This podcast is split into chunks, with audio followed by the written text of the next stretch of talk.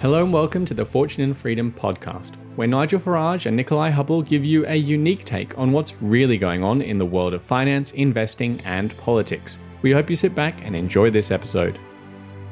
A few weeks ago, I travelled to Melbourne, Australia, to our colleagues and our sister publishing company down there to meet with fellow editors to try and figure out what the next investment trend was going to be that we should tell our readers about won't surprise you to hear that my own presentation was about net zero. But one of those presentations from a colleague of mine really stood out because it implied that our jobs were all going to be made redundant within the next few years. And that's just the sort of cheeky thing that I would have liked to do. So I really admired it. The presentation was, of course, all about artificial intelligence, AI, and how it's going to tra- change in the investment world, the investment management world over the next few years. Now, the person who gave that presentation is Ryan Clarkson Ledward, who is with me now. Ryan, what gave you the confidence to, to present what you did at our meeting?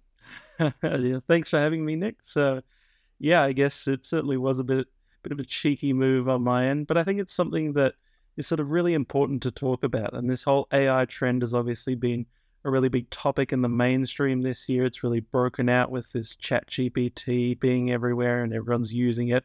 Everyone's sort of getting excited about the possibilities and you know We've got Goldman Sachs talking about how AI is going to be this huge uh, sort of generator of productivity going forward. At least they hope so. And so I really wanted to talk about, I guess, this opportunity in AI for investors in all walks of life because, you know, it's something that is going to affect society and it's really going to change things. Um, but looking at it, I suppose I wanted to focus on sort of the long term implications because I think a lot of people are sort of looking at AI right now in the wrong way, or not necessarily the wrong way, but not the way that I think it could end up developing. And that's because a lot of people see it as sort of, you know, this product or service that Microsoft or Google or Meta is going to turn and make their own AI and everyone's going to start using it. And I don't think it's necessarily going to pan out that way. To me, AI is a bit like a tool. It's like the internet. It's something that is a bit more ubiquitous and there's a bit more freedom in terms of how people will develop it and start mal- turning it into something that they can use as a malleable tool, something that they can use to sort of help them be more productive in a lot of things, not necessarily just their careers or their jobs. And so, from that point of view, I think I looked at Alpha and I thought about, uh, I uh, looked at AI and I thought about how will that sort of change the investing landscape. And I really came into, back to this idea of Alpha and sort of generating a market beating return and the fact that this has been the underlying idea, I guess, of investment for the better part of 60 years, going all the way back to sort of, you know, Warren Buffett and all these sort of hedge fund managers that, you know, present themselves at the end of the day, it's all about beating the market, generating a better return.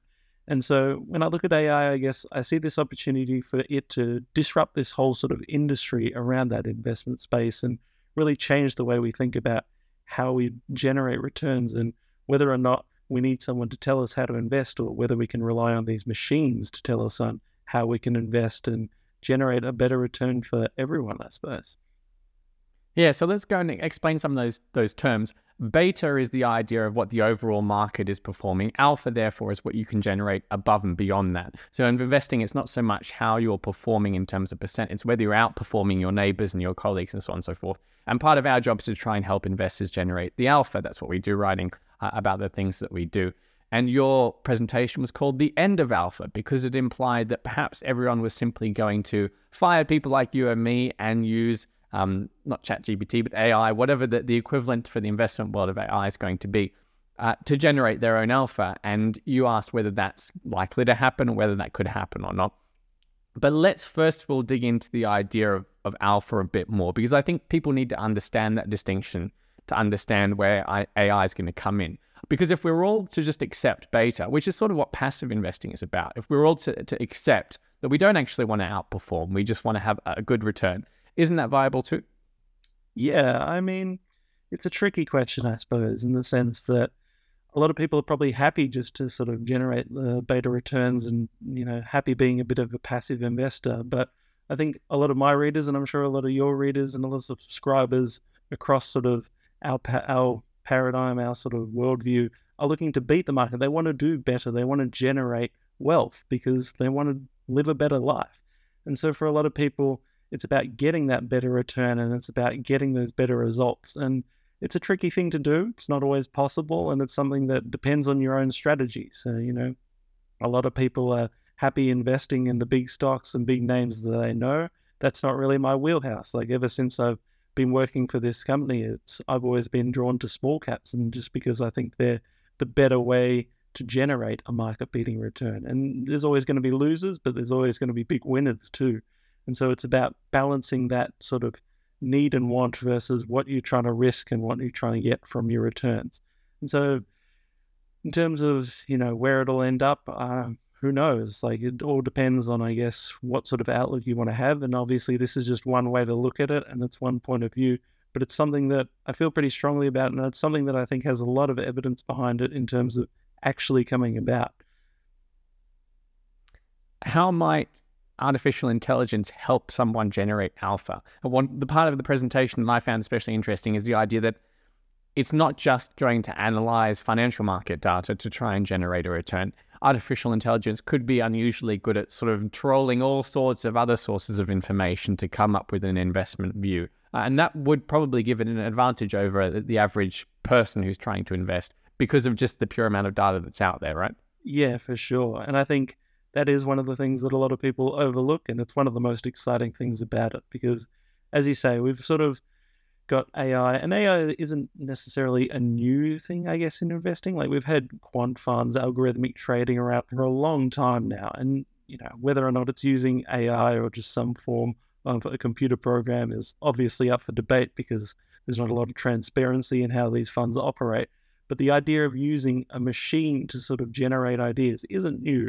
But it's the fact that AI is sort of taking that to the next level. It can sort of process more data than we've seen before, and it can trawl uh, troll through like all this information that we talked about. So you know, financial information is obviously one thing, but it's about like scraping data from sort of real world uh, areas that is sort of really exciting to me. So one anecdote that I guess was particularly enlightening to me was the fact that this company was using AI to sort of sift through street camera data to see where people were mm-hmm. going, what they were buying, and sort of what times of day it was busy, and whether or not you know people are actually out and about shopping. Because if people aren't out and about shopping, then it's probably a pretty good indicator that consumer confidence isn't that great right now. And so I really like this idea of yeah using data outside the financial sort of system or financial mainstream and trying to use that to infer about what it could mean for investors and the implications of how they invest or where they put their money and what it could mean for the economy as a whole. What are those implications then? Because during the presentation, you sort of presented both sides of the story. You first you gave that cheeky idea that you know we're no longer needed as newsletter writers and investment analysts, when because AI is going to take over. And then you presented almost the opposite idea, which is that AI is going to empower people like you and me to come up with better ideas and produce better products and better and more interesting investment opportunities for our readers. Where where do we sit on the on the spectrum? And maybe you can give us both uh, both sets the argument. I'm asking you to be a lawyer here almost. yeah, and I mean, I guess I wanted to present both sides because I don't necessarily have all the answers. I guess I'm just presenting, I guess, the outlook that I see happening, and I think it can go one of two ways. Like a lot of people obviously sort of have this very pessimistic view of AI, and you know they think it's going to be this domineering, tyrannical tool that's going to enable governments or corporations to control their lives, and maybe it will. But I like to be a bit of an optimist, I guess, when it comes to new technology, and I think the way that we're seeing AI sort of disseminate right now is a lot like the early days of the internet, where it's this sort of open tool that anyone can access, and we've got that through things like ChatGPT. And of course, that might change, and you know maybe it'll get regulated. Maybe one company will start to gain an advantage in terms of how their AI perform, performs over another. But for now, I think it's just going to be sort of a general thing that a lot of people have access to. And because of that, I think it's going to create sort of an equal playing field to a degree where anyone can use this thing and anyone can use it to their own advantage. And because of that, I think there's going to be a real sort of gap between people that know how to use AI well and maybe those who don't necessarily want to use it or don't know how to get the most out of it. And so when it comes to finance, I suppose the big thing is we've seen in the past that, you know, these algorithmic traders, these quant funds, whatever, they get some good performance, but they get the best performance when they're actually using it with human analysts as well in tandem. It's about man and machine, not man versus machine, I guess, is the idea that I wanted to present. And I think that's going to be a big trend going forward is the fact that there's still going to be human operators, at least for the foreseeable future. They're going to be feeding this machine ideas, feeding it the right data so that you get the best result out of it. And it's just like having a machine personal assistant is the best way that I can put it. And I think that's going to be a real help for, you know, the average investor that doesn't have a team of analysts behind them because now they've got this thing that can really level the playing field for them and make them be able to compete against all of these hedge funds that, you know, could use their technology to theoretically beat them. And now that's going to be accessible to everyone.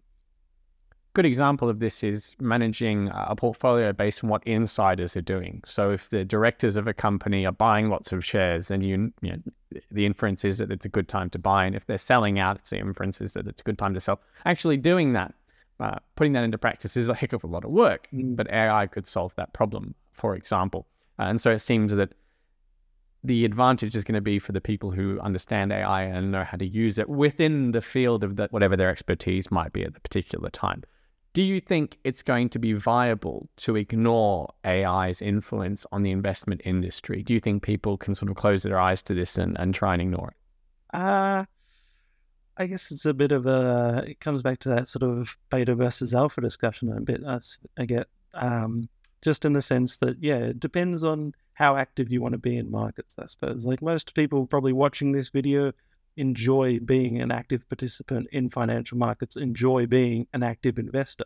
And for them, I think AI is going to be a great tool. Maybe it's going to be a little daunting at first. You know, it's something that you're going to have to wrap your head around, but that's just how the game works nowadays. It's just a part of the job is getting involved with all these new technologies and these new systems that come about to give you an edge over your rival competitors.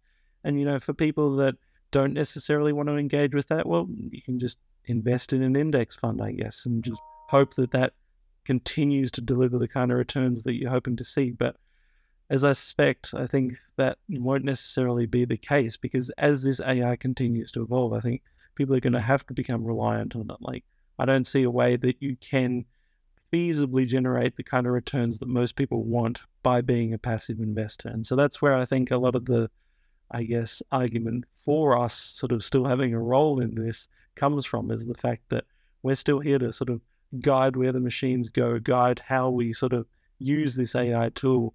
And it's about getting the best out of it for us and for our readers let's get to the conclusions that we reached um, when we sort of had a bit of a discussion about this amongst our group of editors in Melbourne. Mm. One of them was that if AI really does sort of take over the investment industry to a large extent, what does that imply about the transition? So one of the, the ways we put this was, you know, you've got a limited amount of time to try and make as much money as you can, because at some point we're all just going to be passive investors using AI. Mm. Yeah, I mean, it's an interesting idea, and it's certainly, I guess, a pretty extreme idea when you want to take it that far. And it's an idea that I think could come about, and it's one that I think investors should be prepared for.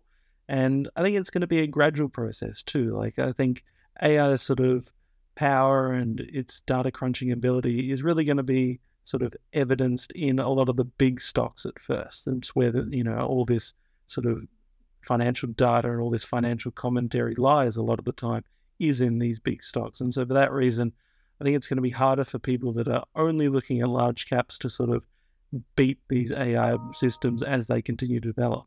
And for that reason, I think small caps are a great place to start right now, just because there's obviously a lot less commentary on it. There's a lot less data sort of going around about it. But as the AI continues to evolve and as it continues to refine itself and develop, obviously it's going to encroach on that territory too. And so, for that reason, you know, there may be a point where, yeah, we all do eventually become subservient to these machines that are better than us at picking the stocks, picking the winners, and as a result, just completely ruining the idea that we can generate alpha. And so, it's a bit of a scary prospect, but whether or not it comes to pass, I don't know. But it's something that I think readers should be thinking about and should be prepared to sort of confront if it does happen the other conclusion we reached focuses more on what we should invest given how AI is going to change the economy. And the idea was that much like the internet, it's going to take out a lot of industries that we no longer need. And then it's going to create an opportunity in a new type of industry, which is the, the ownership of the data that artificial intelligence actually analyzes. So we call it a firewall. The idea being that companies out there like Google and Microsoft, and um, I don't know who, who who owns that traffic data that you mentioned earlier, they can sell access to that data to artificial intelligence users, which then have the reach the conclusions in the investment markets that they want to reach. And so the companies that own that data and sell access to it, that's going to be where the profit center is. Because much like the internet, you know, once everything becomes ubiquitous and easy to use and effectively free at the margin at least, then the, the profit centers for, for companies and the economy is going to have to change. Do you think that that well, first of all, which companies do you think are going to benefit from that change in the economy of, of data ownership being especially valuable? And do you think that's how it's going to turn? Yeah, um, I guess yeah. To start with your first point, it's certainly a great point, and it's something that yeah we discussed heavily. Is this idea of data being such an an intangible and sort of important resource for this whole revolution? A bit in the way that I guess you can think about, you know, oil in the industrial revolution, as cliche as that sort of example is. And I think the really important distinction here is the fact that not all data is equal either. There's a lot of good data, there's a lot of average data, and there's a lot of bad data out there as well. And it's about sort of being able to sort of differentiate and sort of get the best out of it. And so uh, one of our other colleagues, Ryan Dinse, sort of brought up the old computer science axiom garbage in, garbage out, and this idea that if you feed an AI terrible data, then it's going to give you terrible results. So you've got to find the best data and feed it that so that it gives you a good result. And so obviously, whoever sort of can produce this good data, can sort of cultivate it or curate it, then they're going to have a huge advantage in the early days of this AI boom. And so obviously you look to the big data companies right now, like your Google, like your Meta, your Amazon, and you think, well, they should be in an advantage over most of the other people trying to compete in this space. And they probably are to a degree. But I think there's also opportunities in sort of spaces that some people aren't looking at. So recently we've seen like Nvidia is one stock that's really taken off in the AI space just because everyone's you know hammering on about their forecasts about they're going to generate all this future revenue from AI sales because they're making the chips that can process the data to in order to enable the development of the technology. And it may come to pass. To me, it looks a bit like a speculative bubble, but who knows? But I think it's a great example of sort of where people are looking and where their heads are at. And so, as another example, another stock that we've recently covered here for Exponential Stock Investor is called Appen in Australia.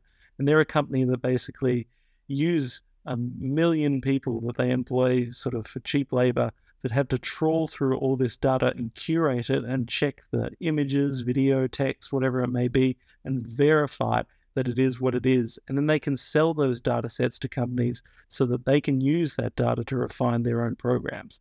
And so Meta or Facebook was one of their biggest customers for the longest time. And so that's a really sort of unique inroad, I guess, in terms of how people can invest in it right now. And one of the exciting ways that it's going to be sort of an investment trend for the foreseeable future. Yeah, the idea of cleaning data. It makes me wonder how many mistakes we're going to uncover in the data that we've been relying on for, for many years. UK immigration statistics are top of that list, mm. I suspect. Um, you can't talk about AI without talking about this debate between, you know, are we are we going to have a nirvana future or is AI going to kill us all? Um, so so far we've just talked about the effect on the investment industry and the ability of investors to invest. Let's broaden things out. Uh, is AI going to kill us all, or is it going to save us all? I mean, it's a great question. I'm sure it's one that's on a lot of people's minds right now.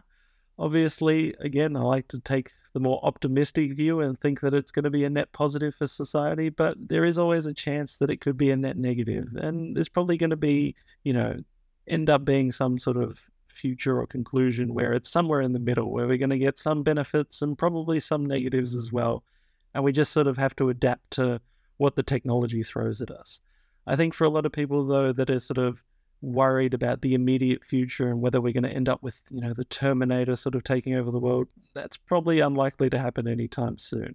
And a lot of that's down to the fact that I guess people are confusing what AI is now and what it could be. So there's sort of this big difference between generative AI, which is what we have right now, these sort of programs that take your prompt and give you a certain output. And then there's general AI, which is when you get to a machine that can think on a level like a human being, that can think creatively and can come up with its own unique ideas.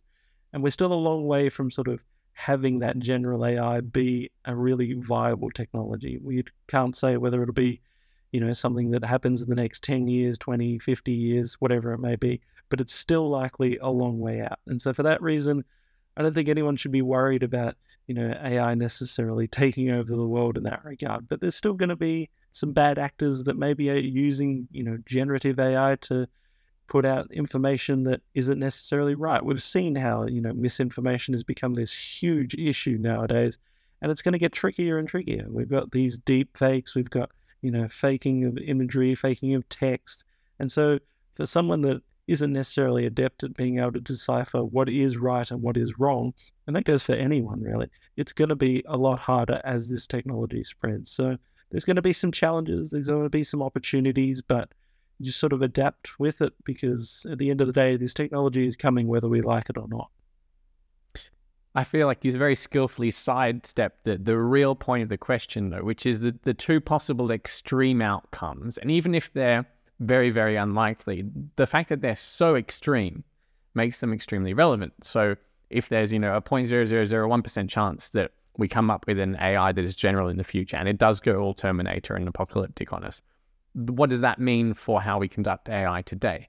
Or the alternative being, you know, we, we develop an AI and it spots the asteroid that's heading towards Earth, you know, a, a hundred years before humans would have done so, and therefore, you know, gives us enough time to save the planet. Mm. That that we're sort of trading in, in extremes with outcomes that are so so important in terms of the impact that we've we've got to really actively consider them. Do you think there's a risk that AI gets um, sort of cut down to size too much, or are you worried that you know we're going to go all out without thinking about the negatives over the next few years? Uh, I think there's a real concern, I guess, about the way in which people will want to regulate it, I suppose, and what, the way in which they want to control it. So, in Australia, I know the government's recently talked about wanting to regulate AI, and you know that's obviously a whole other kettle of fish about whether they will do it, how they'll do it, that sort of thing. But I think there's still a lot of misunderstanding in terms of what AI represents, I suppose. And so my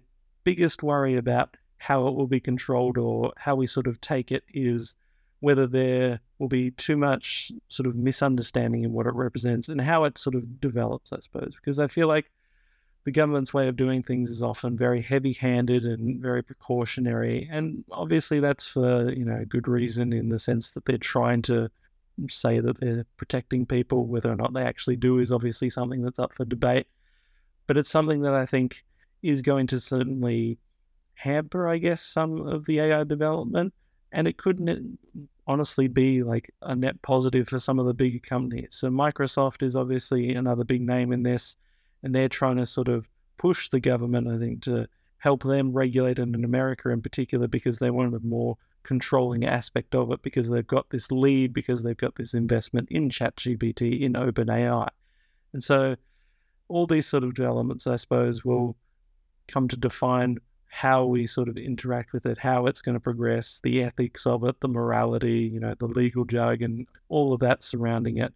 And so whether it ends up apocalyptic, I guess, depends on how those sort of discussions go, how those debates go, and how we regulate it. Whether or not it will happen again, I can't say. I wish I could give a definitive answer, but it is certainly a possibility.